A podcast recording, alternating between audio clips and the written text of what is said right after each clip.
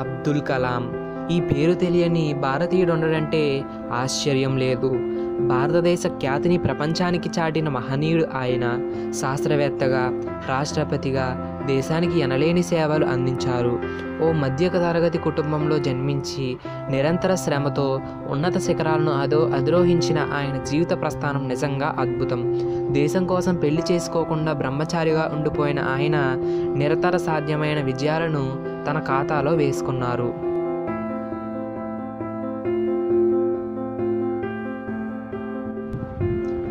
పంతొమ్మిది వందల ముప్పై ఒకటి అక్టోబర్ పదిహేనున రామేశ్వరంలోని ఓ మధ్యతరగతి కుటుంబంలో కలాం జన్మించారు.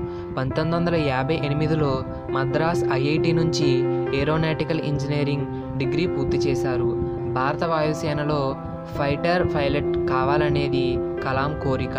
ఐఏఎఫ్లో ఎనిమిది సీట్లు ఉండగా కలాం తొమ్మిదవ స్థానంలో నిలిచారు. దీంతో కొద్దిలో ఆయన ఆ అవకాశాన్ని కోల్పోయారు. ఇంజనీరింగ్ పూర్తయ్యాక ఆయన డిఆర్డిఓలో చేరారు. పంతొమ్మిది వందల అరవై తొమ్మిదిలో ఇస్రోకు బదిలీ అయ్యారు. భారతదేశ తొలి స్వదేశీ ఉపగ్రహ వాహన నౌక ఎస్ఎల్వి త్రీ ప్రాజెక్టుకు డైరెక్టర్గా ఆయన వ్యవహరించారు. పంతొమ్మిది వందల అరవై మూడు నుండి అరవై నాలుగు మధ్య కాలంలో నాసా రీసెర్చ్ సెంటర్ను సందర్శించారు. పంతొమ్మిది వందల డెబ్బై నుండి తొంభై మధ్య పిఎస్ఎల్వి రూపకల్పన కోసం శ్రమించారు. ఇంటర్గ్రేటెడ్ గైడెడ్ మిసైల్ డెవలప్మెంట్ ప్రోగ్రాంలో భాగంగా అగ్ని పృథ్వీ మిసైల్ అభివృద్ధిలో కీలక పాత్ర పోషించారు. దేశానికి తొలి మిసైల్ను అందించిన ఘనత కలాందే అందుకే ఆయన్ను missile man of missile man of India అని పిలుస్తారు. కలాం పంతొమ్మిది వందల తొంభై రెండులో రక్షణ మంత్రికి సాంకేతిక సలహాదారునిగా నియమితులయ్యారు. పంతొమ్మిది వందల తొంభై రెండు నుండి తొంభై తొమ్మిది మధ్య డిఆర్డిఓలో సెక్రటరీగా వ్యవహరించారు. ఈ సమయంలోనే ఫోక్రాన్ టూ అణు పరీక్షలను నిర్వహించారు. భారత ప్రభుత్వానికి ప్రధాన సాంకేతిక సలహాదారునిగా కేబినెట్ హోదాలో కొనసాగారు. పంతొమ్మిది వందల తొంభై ఎనిమిదిలో తెలుగువారైన ప్రముఖ కార్డియాలజిస్ట్ భూపతిరాజు సోమరాజుతో కలిసి కరోనరీ స్టంట్ను కలాం రూపొందించారు.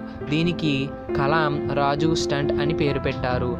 గ్రామీణ ప్రాంతాల్లో ఆరోగ్యంపై శ్రద్ధ పెట్టడం కోసం కలాం రాజు ట్యాబ్లెట్ పేరిట ట్యాబ్లెట్స్ కంప్యూటర్ను రూపొందించారు. పశ్చిమ గోదావరి జిల్లాకు చెందిన సోమరాజు ప్రస్తుతం కేర్ హాస్పిటల్స్ చైర్మన్గా వ్యవహరిస్తున్నారు. దేశానికి ఆయన పదకొండవ రాష్ట్రపతిగా కలాం వ్యవహరించారు. ఎన్టీఏ హయాంలో అబ్దుల్ కలాం రాష్ట్రపతిగా ఎన్నికయ్యారు. ఆయన అభ్యుత్వాన్ని ఎన్టీఏ ప్రతిపాదించగా కాంగ్రెస్ పార్టీ కూడా మద్దతు ప్రకటించింది.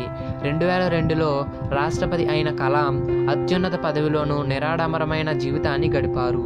రాష్ట్రపతి పదవీ కాలం ముగిశాక కలాం తనకు ఇష్టమైన బోధనా రంగం వైపు మళ్ళారు. కలాం తన ఎనభై మూడవ ఏట చనిపోయారు.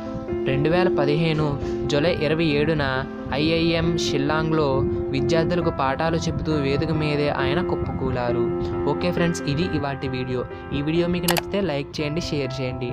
ఇలాంటి మరిన్ని లేటెస్ట్ అప్డేట్స్ కోసం మన ఛానల్ సబ్స్క్రైబ్ చేసుకొని పక్కన ఉన్న బెల్ బటన్ని యాక్టివేట్ చేసుకోండి. Thanks for watching my video. జై హింద్.